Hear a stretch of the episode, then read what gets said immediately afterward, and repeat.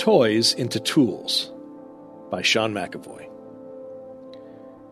From everyone who has been given much, much will be demanded. And from the one who has been entrusted with much, much more will be asked. Luke 12:48. With the start of football season this month, I've heard the phrase, to whom much is given, much is required, used a lot. And that's a good thing, a great thing. Athletes profiled on sports shows have been given chances to explain how they are using their celebrity and money to help mankind, or even spread the gospel. One prominent football player was interviewed about wanting to use what he's been given as a platform to further the kingdom of God. His goals were reminiscent of the parable Jesus told about the difference between faithful and unfaithful servants, stewards of the kingdom. Faithful servants are to be about their master's will, not doing their own thing, not squandering what they've been given. They realize how much they've been granted and understand there are punishments awaiting those who knowingly disobey, and even for those, albeit less severely, who unknowingly disobey. Seem harsh? I enjoy verses like our main verse today, where a concept is repeated synonymously for effect. The Bible's wisdom literature is ripe with this structure, and Jesus makes use of it here. The phrase, everyone who has been given much, is echoed by the one who has been entrusted with much. And much will be demanded becomes synonymous with much more will be asked. It drives the point home. We often hear the first part of this verse quoted, and it works fine by itself. To whom much is given, much is required. That concept even works well in the secular world, so much so that non Christians quote it perhaps without even knowing its biblical in origin, and superhero movies use it as a thematic element. But this week, after seeing and reading those profiles of Christian athletes, I reread the verse in its entirety, and it opened up a new level of meaning for me.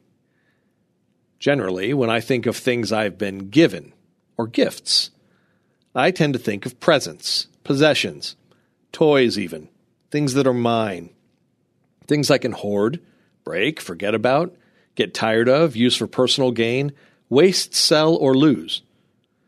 Some things we are given include salvation, spiritual gifts, genetic gifts, talents, financial blessing, testimonies, family, forgiveness, love, and more. Now, does your perspective shift at all if you think of those things not merely as things given, but as things you are entrusted with? For me, the ante gets upped. There's a new level of seriousness. The steward who has faith must, by definition, be faithful. My toys, as I grow up, must become my tools. The things the Master has given that he expects will be used to build and further his kingdom. Intersecting faith and life. What gift have you been entrusted with that you are still just playing with, or hiding, or wasting? Knowing the Master's will, decide what you would say if he returned today to find you not busy at kingdom work. Then decide one way you can use what you have been entrusted with to edify others this week.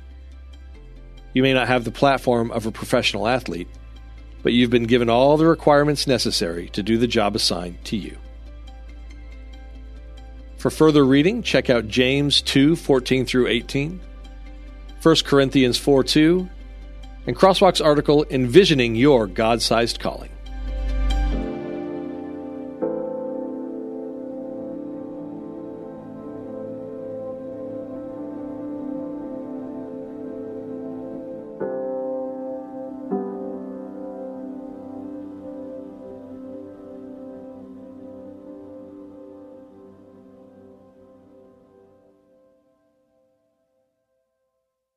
In a recent survey, parents reported that 52% of homeschooled children need learning accommodations. These parents need practical advice, encouragement, and hope to fuel their homeschooling efforts.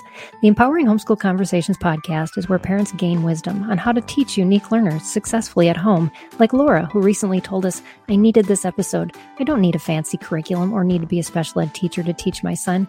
You have given me hope. To listen now, go to Life Audio or search Empowering Homeschool Conversations on your favorite podcast app.